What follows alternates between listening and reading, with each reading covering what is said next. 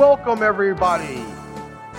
It's Horsehide to Cowhide, America's pastime, featuring your host, Ricky Litwinkowich.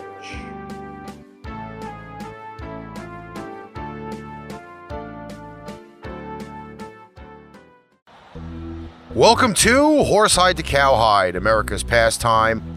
I am your host, Ricky Litwinkowich, and this week we have an amazing jam packed episode for you. This week we have our usual contributors Mark Braverman, the lifelong baseball fan, Enzo Pontrelli, our baseball historian, Alex the Bear Man from Texas, and this week we introduce to you Nicholas Russell from the Mac and Black podcast and the Bear Cave podcast, all giving their opinions and historical facts on this week's show. Let's not sit here and just look at the newspapers anymore.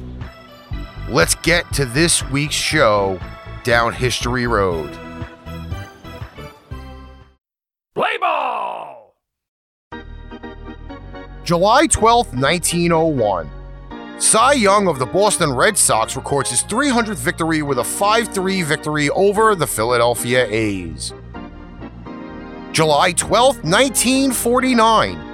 Larry Doby of the Cleveland Indians and Jackie Robinson, Roy Campanella, and Don Newcombe of the host Dodgers became the first black players to appear in an All Star game.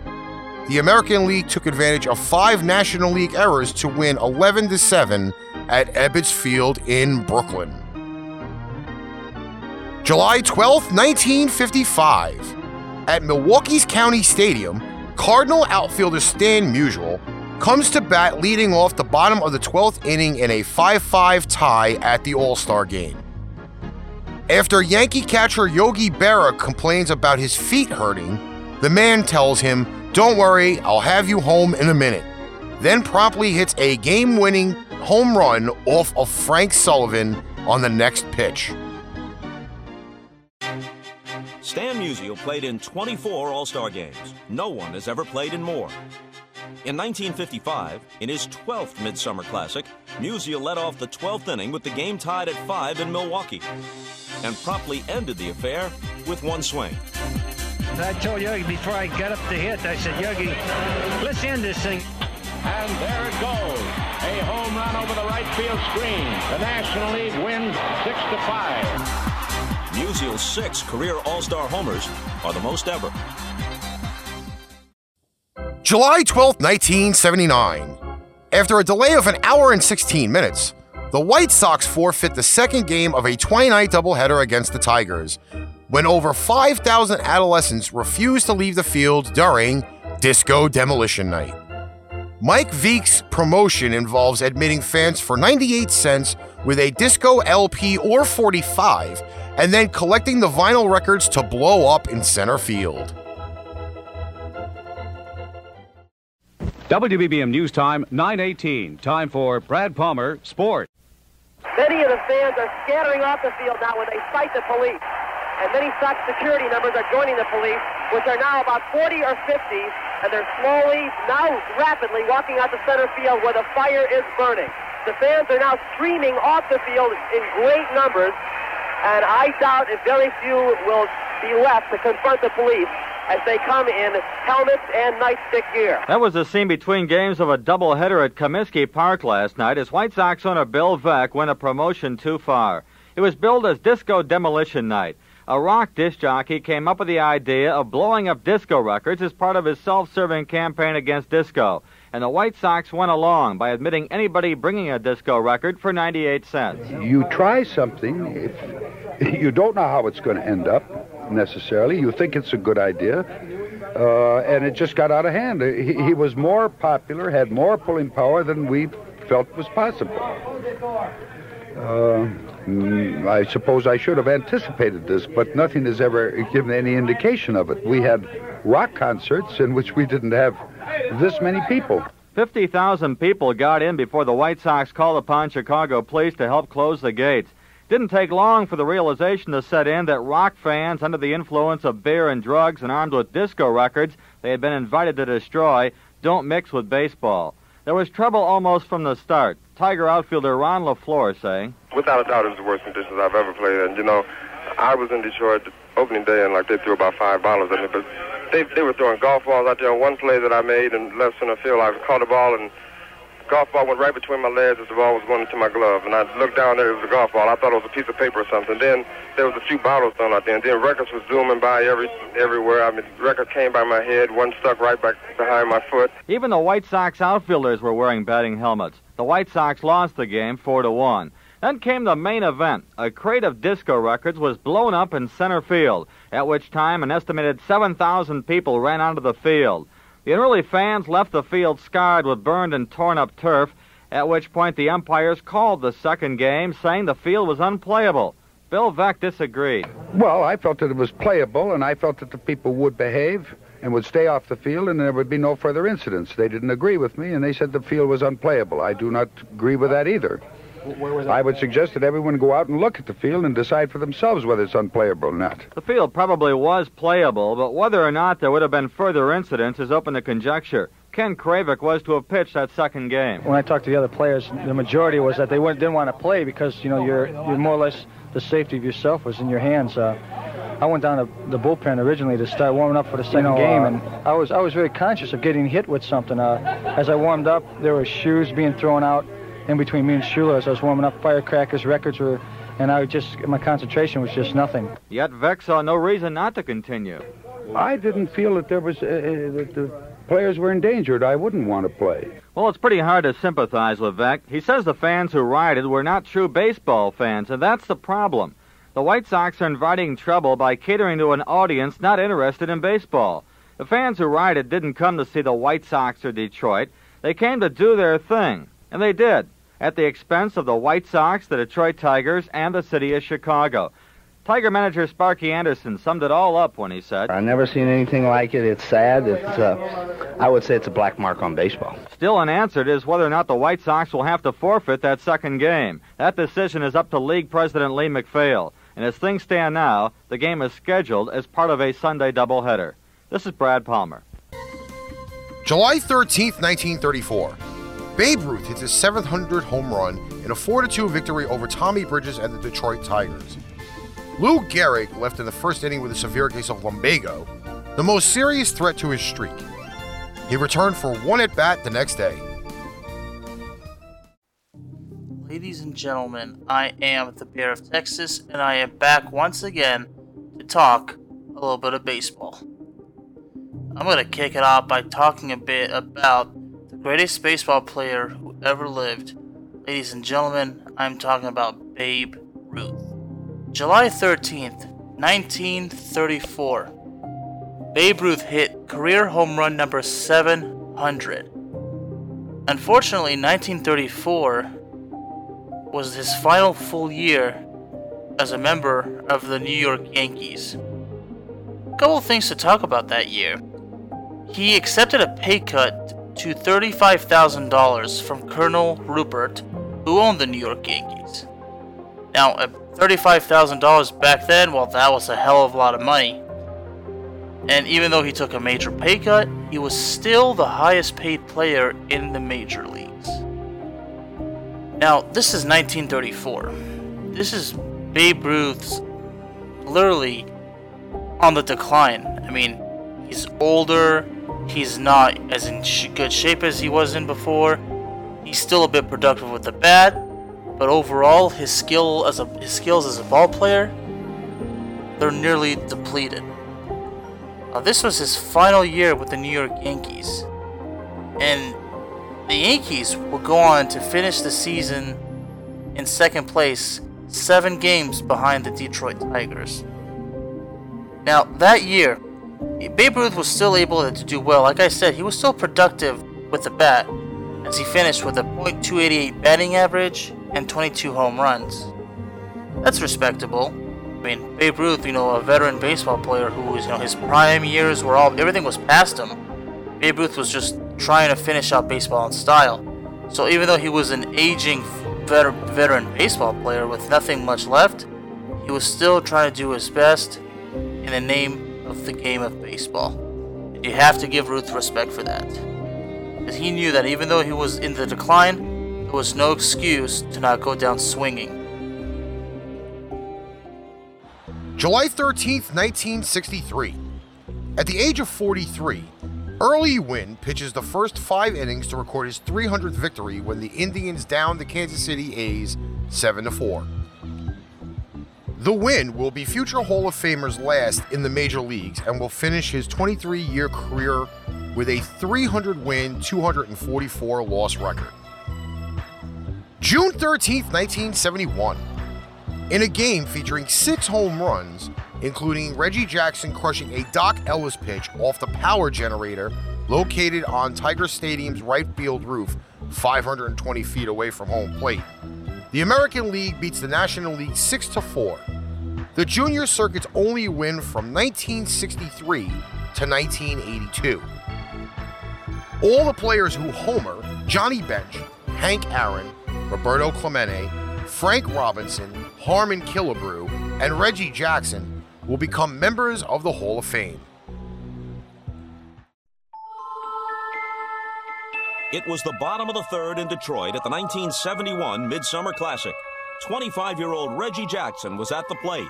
And what came next was the biggest blast in All Star game history.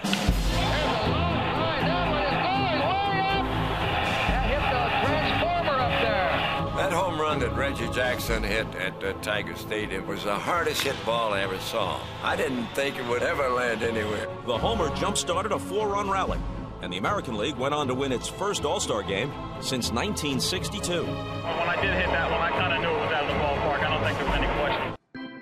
July 13th, 1977. With New York third baseman Lenny Randle at the plate in the sixth inning, Shea Stadium goes dark when the Big Apple suddenly experiences a blackout. Before the suspension of the game against the Cubs, the Mets players drive their cars onto the field, amusing the crowd by performing various antics in front of the headlights. The answer to the baseball quiz, in addition to Ernie Banks, the only other players ever to be elected to the Hall of Fame on the first ballot were Ted Williams, Sandy Koufax, Mickey Mantle, Stan Musial, Warren Spahn, Bob Feller, and Jackie Robinson. And the most amazing thing about it is that Joe DiMaggio was not elected on the first ballot. And the lights have just gone off here at Shea Stadium.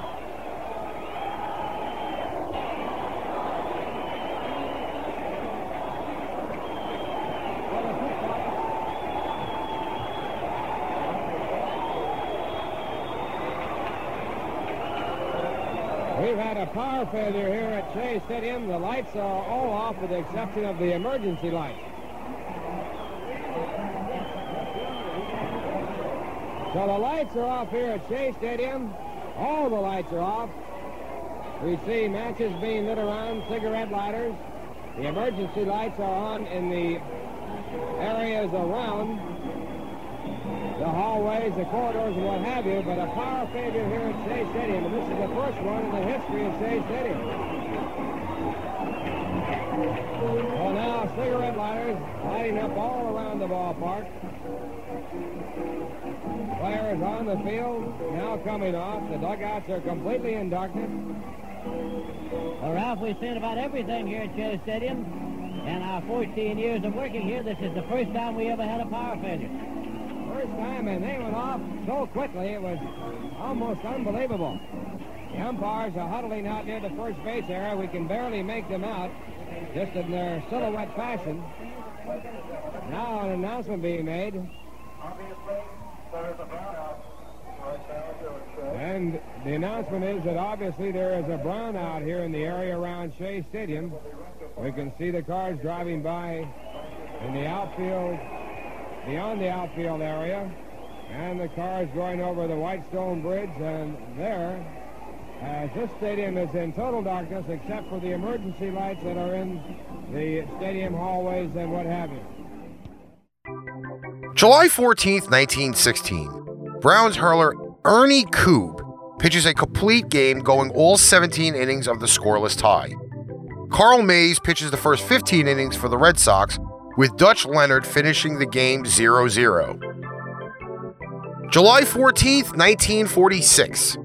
Despite a home run and a quartet of doubles by Lou Boudreau, the Indians still lose to the Red Sox 11 10, thanks to Ted Williams' three round trippers and eight RBIs. In the nightcap of the twin bill, player manager Boudreau will become the first skipper to employ the Williams shift, which puts all of the infielders and two outfielders on the right side of the field. Laughing at the unusual alignment, the splendid Splinter doubles in his first at bat against the new defense. July 14, 1967. Against Giants right hander Juan Marichal at Candlestick Park, Eddie Mathews hits his 500th home run as an Astro. The former Brave third baseman who hit 493 home runs playing for the franchise in Boston, Milwaukee, and Atlanta becomes the seventh major leaguer to reach this plateau. Mathews singled up the middle his first time up and struck out. He's one for two. Jim Wynn at second, Rusty Staub at first. And nobody out here in the sixth. Juan Marichal scratches the pitch. Will hit ball into deep right field. Way back Brown, number 500 for Eddie Mathews. Mathews has just hit the golden 500. Whalen and Staub cross in front of him, and this has got to be a tremendous thrill. The entire Astros bench is up. Eddie Mathews has just hit his 500th home run. And the entire Astro bench is coming out of the dugout to swarm Eddie Mathews. It couldn't happen to a nicer guy. And it's poetic justice that it happens against one of the game's greatest pitchers, if not the greatest, Juan Marichal, and the Astros lead 6-4. July 14th, 1968. In the nightcap of a twin bill, Don Wilson strikes out 18 batters in a nine inning game to tie a major league record shared by Bob Feller from the Indians 1938 and Sandy Koufax of the Dodgers 1959 and 1962.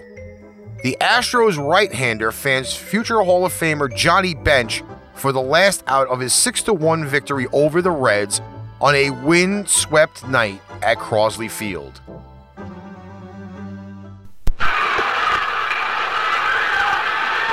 Third base. Two men out. Last half of the ninth. Houston leads at six to one. The pitch to Johnny Bench. Swing and a miss. One ball, one strike. 17 strikeouts for Wilson. And one more out to go. He has a one ball, one strike count on John Bench. Look over to third. Here's the pitch by Wilson. Ball outside. Two balls, one strike. Sandy Koufax struck out 18 San Francisco Giants in 59, 18 Chicago Cubs in 1962. Here's the pitch now. Swing and a miss. Two balls, two strikes. Two outs, ninth inning. Well, it's got down to the point now whether Don can get number 18 in the strikeouts. He can tie the major league record. Here's the pitch to Johnny Bench, high and outside, a full count of three balls, two strikes. Oh, you wouldn't believe the weather we're getting here amid all this excitement. Wind blown rain is really coming down. Here's the windup in the three and two pitch to Johnny Bench. He got him 18 strikeouts. And Don Wilson becomes the fourth pitcher, actually the third pitcher, the fourth time in the history of the major leagues to strike out 18 batters in a nine-inning ball game. July 15th, 1901. Christy Mathewson becomes the first rookie to throw a no hitter in baseball history in the modern era. The 20 year old right hander who will hurl another no hit game in 1905 holds the Cardinals hitless in the 5 0 Giants victory at Robison Field in St. Louis. July 15, 1962. In the seventh inning of the nightcap of a twin bill split with the Pirates at Forbes Field, Cardinal left fielder Stan Musial establishes a new National League record with his 10,000th 428th time at bat. Stan the man who will finish his 22 year career with 10,972 plate appearances surpasses Honus Wagner's mark set in 1917. Upon further research, the Flying Dutchman gains two additional at bats. July 15th, 2005. With an RBI double off Joel Pineiro at Safeco Field, Rafael Palmeiro becomes the 26th player to collect 3,000 hits. The Orioles' first baseman joins Willie Mays, Hank Aaron, and Eddie Murray as one of only four major leaguers to record 3,000 hits and 500 home runs in his career. Joel pitch to Rafael Palmeiro swung on, and this is a flare down the left field line. It's going to go into the corner, and a base hit for Rafael Palmeiro. Scoring the runner, legging down to second base with a stand-up double. 3,000 hits for Rafael Palmeiro, joining Aaron Mays and Murray.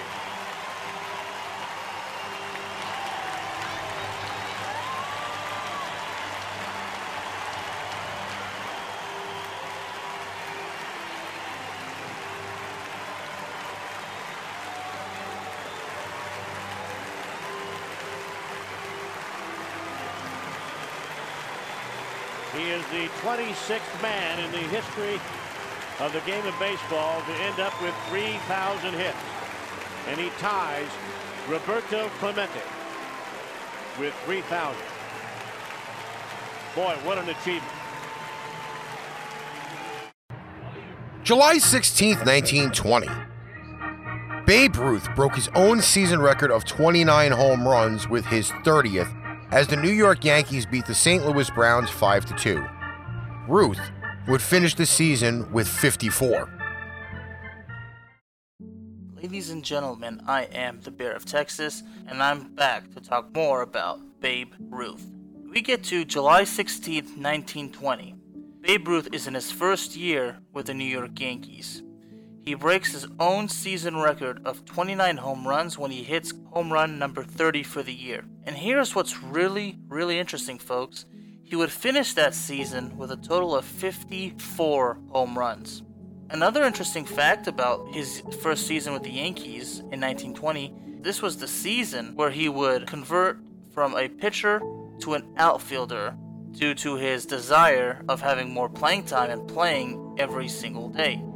Obviously, he had there were games where he did not play, but the point is he did not want to pitch. He wanted to play more because his power hitting skills would make a name for himself. But he knew that he was great for the bat. He wanted to take full advantage of it. So we have to applaud Babe Ruth for that.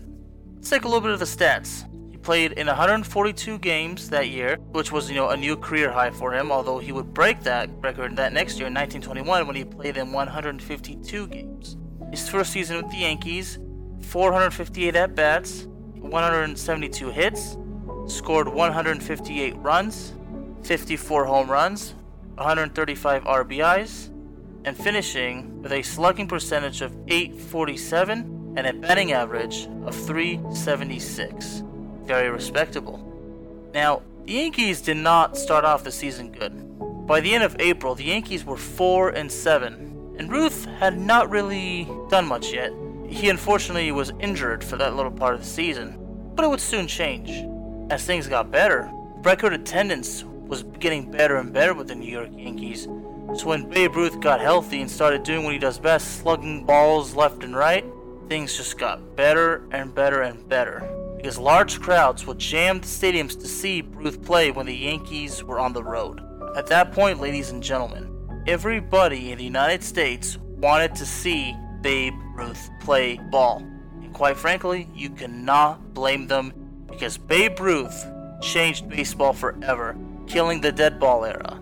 He put a new era of baseball that even has significant impact today. So it should not be a surprise to anybody that people during that time would do whatever it takes to get a chance to come see the greatest baseball player who ever lived. July 16, 1969. Rod Carew steals home for the seventh time this season, establishing a new American League record, tying Peter Reiser's Major League mark for swiping home in one season.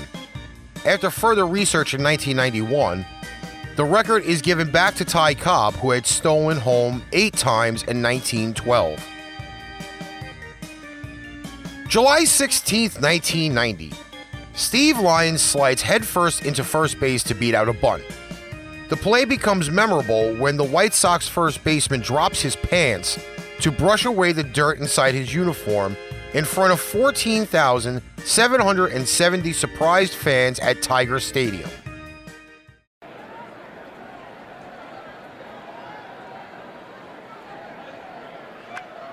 There's the bunt. That could be trouble as Petry. No, Stevie dives in and beats it. Good effort by Steve Lyons.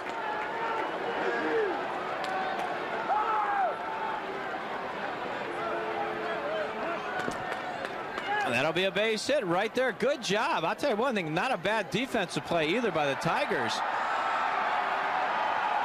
Did you see that? Mm-hmm. He's going to get the dirt out, and all of a sudden he unbuckled his pants and they fell down.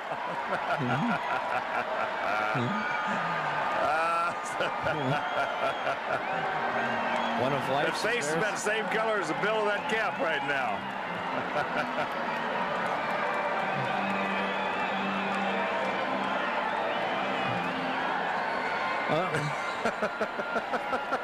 Geez, I don't think that's really the proper place to do that, but he forgot where he was. He had a vapor lock. He Yeah. had a brain cramp. Oh my.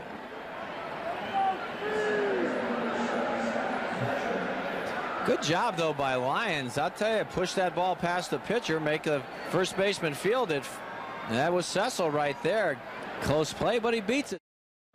July 16th, 1999. The first time Enter Sandman is played as an entrance song for Mariano Rivera, the Yankee closer who blows the save, giving up four ninth inning runs in the team's 10 7 loss to Atlanta.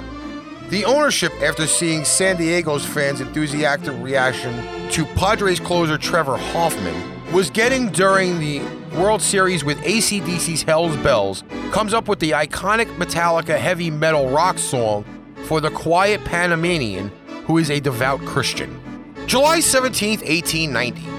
For the first time in baseball history, two 300 game winners are opponents as Tim Keefe of the Giants faces Pittsburgh's Jim Pud Galvin in a Players League matchup.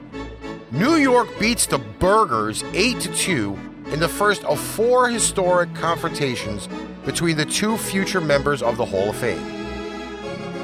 July 17, 1936. Carl Hubbell's 24 game winning streak over two years began as he defeated the Pittsburgh Pirates 6 0 on a five hitter. July 17, 1941. Thanks to the outstanding defensive work of Indians third baseman Ken Keltner, Joe DiMaggio's 56 game hitting streak ends in Cleveland's Municipal Stadium in front of 67,000 fans. The Yankee Clipper, who batted 408 during the stretch, will begin another streak that will last 17 games, extending the remarkable span of hitting safely to 73 of 74 games. July 17th, 1990. Minnesota becomes the first team in baseball history to turn two triple plays in the same game. The Twins' multiple around the horn triple killings, both being accomplished after being started by the third baseman, 5 5 4 3 triple play, aren't enough when the team loses to the Red Sox at Fenway Park 1 0. Third base. One there, two there, triple play. Holy mackerel. The Twins have just rolled off a triple play on a perfect ball for Gaetti to do. They go, and Gaetti has one. They got two, and they've got another triple play. Mercy me, Gerald. and Mr. Morgan.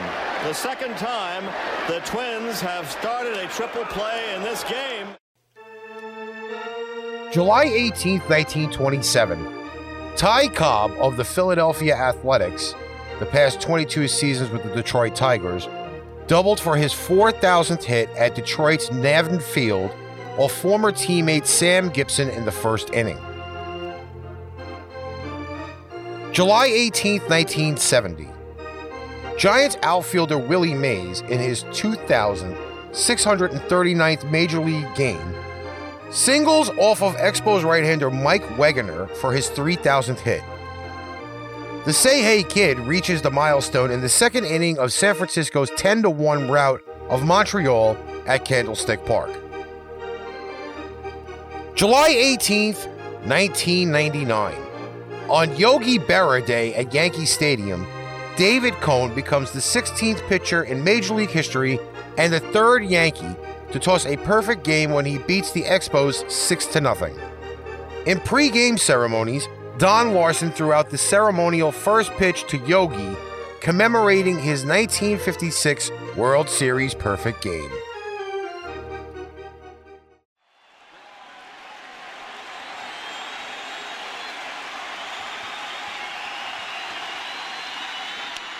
Popped up and playable. Brosius.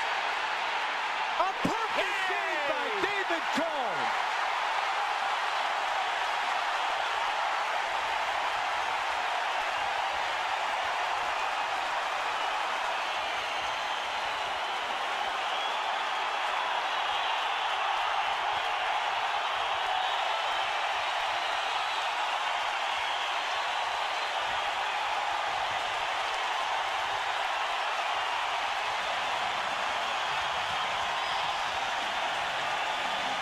There is nobody loved more on this Yankee ball club, despite the perfect game, than David Cone. He is the spokesperson for this ball club. Brian Cashman, the general manager, looking on. They respect him. They love him. And what a deal the Yankees made when they brought David Cone to New York Yankee Stadium. Here at Yankee Stadium on Yogi Berra Day.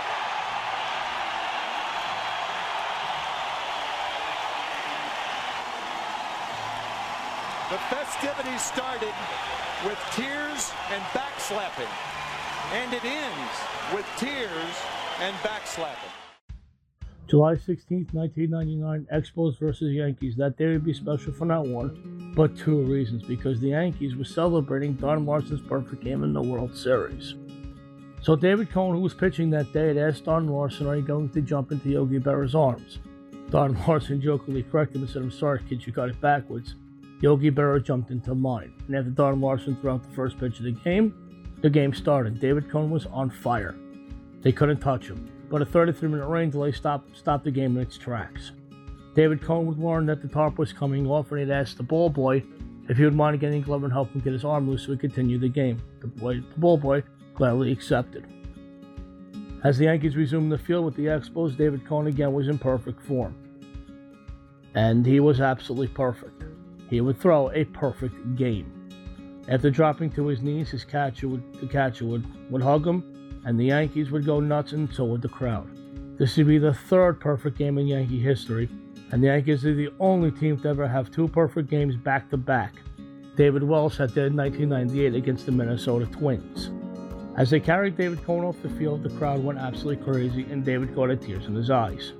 Unfortunately for David Cone, he would only get one more win the rest of the season, but Yankee fans always remember on the day to celebrate Don Larsen's perfect game, David Cone was Mr. Perfect. I am Mark Brown for Horsehide to Cowhide. We thank you very much, and as always, we will see you real soon. July 18th, 2013. New York Yankees closer Mariano Rivera made his last appearance at a Major League Baseball All Star game as a player. The all time leader in saves is calling it a career at the end of 2013 and got a very appropriate send off from a Met heavy crowd at Citi Field.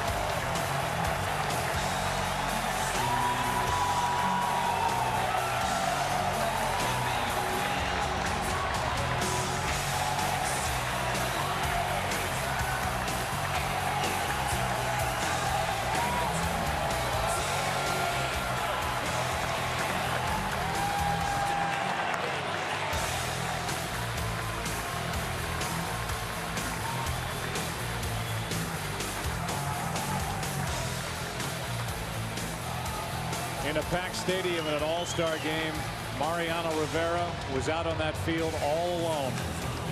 It's his spotlight. It's his eighth inning, the best in the business when we come back. Field and on the mound is Mariano Rivera. 30 saves this season, 638 in his career. Here's a 1-2. That's Kipnis. One away.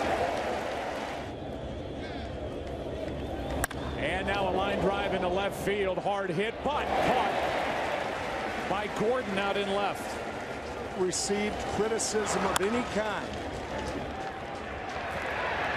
A 16 pitch, three up, three down. All-Star game finale for Mariano Rivera. How many people in any walk of life can you say that about? Respected across this game by the players, by the people who pay to fill these stadiums. What a man.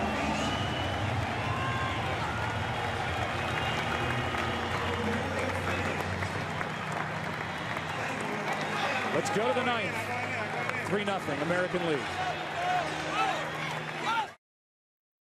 Midsummer Class would come to New York City, this time in the home of New York Mets Citi Field. But in the eighth inning, something very, very special happened. So special that I got choked up watching it on TV, and my cousins who were there, who are not even Yankee fans, by the way, got choked up as well. Because in the eighth inning, Mariano Rivera was called to come out to come out and pitch. As Enter Sandman played over, over the loudspeaker, normally only played in Yankee Stadium, but for tonight to honor the le- but on this night to honor the legend, Citi Field played for him. As he started to turn out to the field, the thunderous ovation got louder and louder. And when he got to the mound, he realized that he was standing alone. He got choked up, tipped his hat, waved, waved to the fans, and waved to both benches. And the reason why? Because both benches were giving him the standing ovation he so richly deserved. Before his warm ups, he was crying, and it's understandable why. The two and a half minute standing ovation was two and a half standing ovation was the thunderous and most loudest I've ever heard in any ballpark at a Midsummer Classic. It's unbelievable that both teams would clear their bench for one, for one man. As right before the commercials and as his warm had started, Joe Buck had said it's his inning, his night, in his field. I have never seen a ballpark. I have never seen anything like it in my life, and more importantly, not any All Star game. I've ever seen only one guy stand alone and I'm pretty sure it's never it's never happened again. Mariano Rivera would be named the MVP of this particular of this particular Midsummer Classic. After the game, Joe after the game, Joe Buck of, of Fox Sports had asked him, Mariano, how did it feel to stand out there alone and hear the thunderous ovation? His answer to the first question was, I have no idea what happened and I have no idea anybody was. I wasn't expecting that from both teams. He jokingly said. Then he thanked the fans for the thunderous ovation Thanks Citi Field for playing Enter Sandman. Thank both team, thanks both teams for, for applauding him. And he also thanked all of professional baseball. Mariano Rivera will always be remembered as a, hum, as a humble man and always be remembered as one of the greatest players of, in baseball history. This is Mark from Horsehide to Cowhide. We thank you very much, and as always, we'll see you real soon. Hello there, ladies and gentlemen. This is Nick Russell, aka El Oso Negro, from the Bear Cave and also from the Mac and Black Podcast, here to talk to you about a little Yankees baseball. Well, today is July 18th, and you know it's a lot of history with the New York Yankees here on this date. On July 18th, 1999, David Cone pitched a perfect game against the Montreal Expos.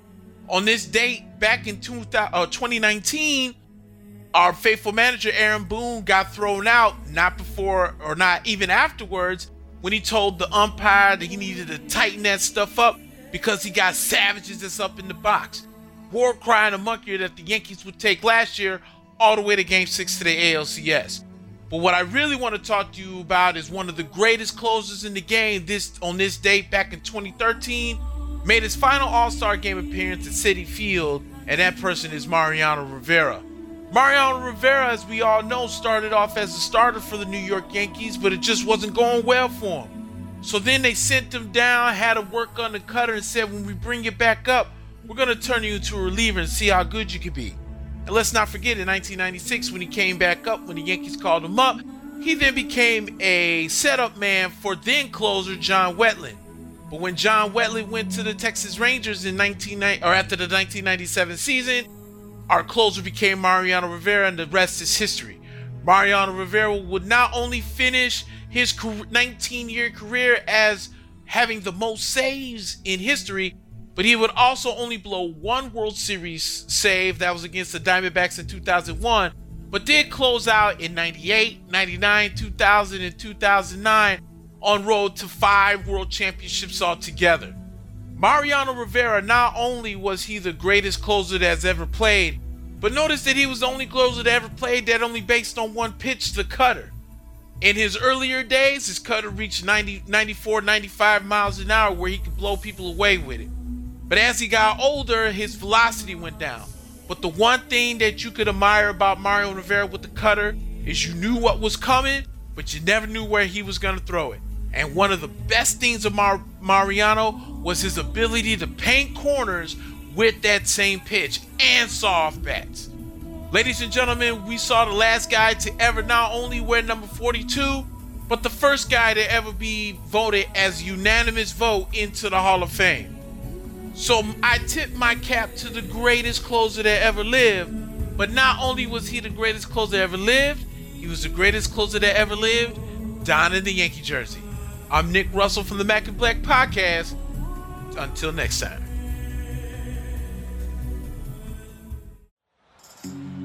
And that's it for this week's episode of Horsehide to Cowhide, America's Pastime. First, I'd like to thank our contributors this week Mark, Enzo, Alex, and Nicholas for their contributions to the show. I'd also like to thank my little brother Kris Rex for helping me edit all of this stuff with last minute notice. Uh, our production company here, we just do a ton, and sometimes you just can't do it by yourself. All the footage used on this week's show are used under the Fair Usage Act.